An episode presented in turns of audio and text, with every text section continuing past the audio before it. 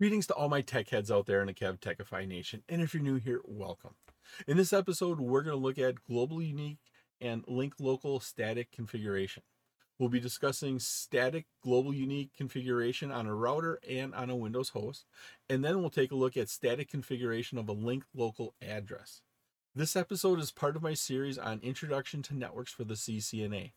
I'm Kevin here at KevTechify. Let's get this adventure started.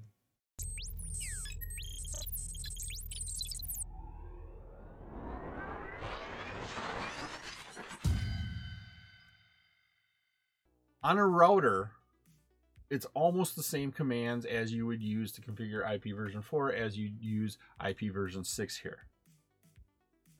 What you do here, here's an example of the command. Notice when you configure an IPv4 address, it's just IP, but when we're doing IPv6, it's IPv6.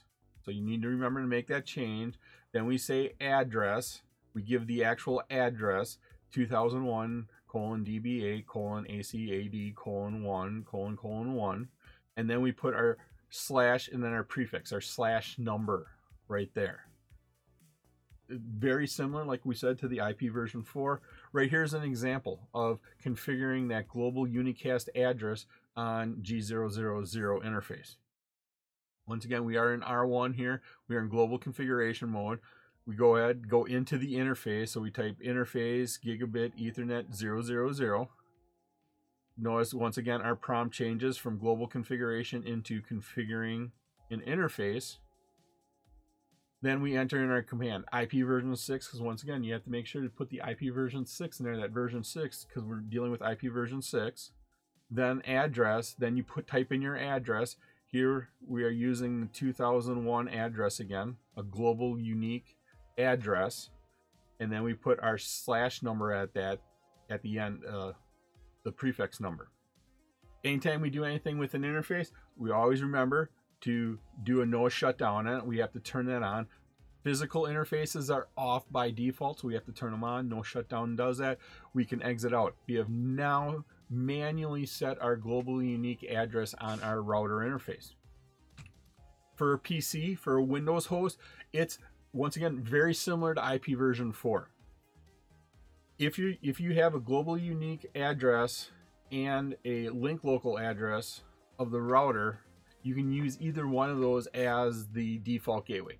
Best practice is always to use that link local address. This is the best practice. Always use that one, because that way it's on your network. We don't have to leave our network to get to it. If you use that global unicast address, I've seen it where it has to go out the link local address to find that global unicast address. And so the best practice here is always use your link local address. One thing to look at is when you are setting a global unicast address using either DHCP6 or SLAAC, the link local address of the router, your default gateway, that's going to be specified there as your default gateway. It's going to use the link local address. FE80::1 would be an example of what it uses. Here's an example of configuring it, an IPv6 address on a Windows host. Notice once again, we have said use the following address, or we're manually setting the address. We went through, we typed in the address here. We don't put a /64 there. We don't put the prefix length there. We put it in the field below it. Just like in IPv4, you put the subnet separately. Here we put that slash number, that prefix number separately, and then we enter in our default gateway. If we look here, remember the IP address and the default gateway need to be on the same network. The beginning of these addresses are all the same. But like we said in the previous other slide, typically use your link local address. Link local addresses start with an FE80::, and then it could be like :1, but it starts with that FE80. Normally what you would see, instead of the global unicast address here of your default gateway, you would see this entered in as your default gateway. When setting a static link local unicast address on a router, The command is almost identical as setting a unicast address, an IPv6 address, on an interface, except what we do here is we say IPv6, we have our link local address, and then notice there is no slash number, there's no prefix at the end. All we do is we say link local.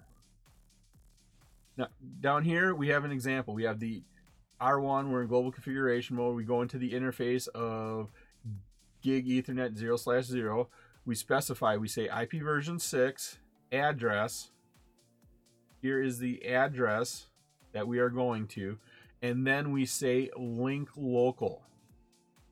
We say link local at that point in time.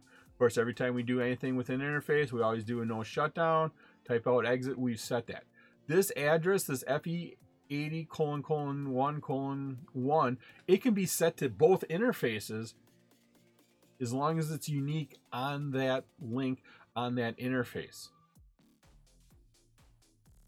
One common practice is to change the address on each interface to help you identify it. So right here, this could be for FE80, and what I see a lot of times is we use FE80::1. And so we have one here. If you have another interface, you can go FE80::2:1, and that would signify that these are on different networks. Down here, this would be a 0, so we'd have 0, 1, 2. Those would all be identified as different interfaces. That just helps you troubleshoot and keep track on your router which interface you are dealing with.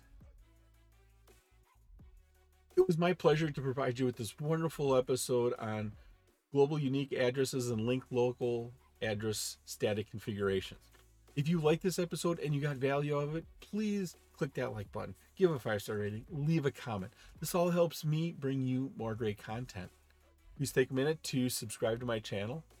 All my socials and contact information are on my website, KevTechify.com.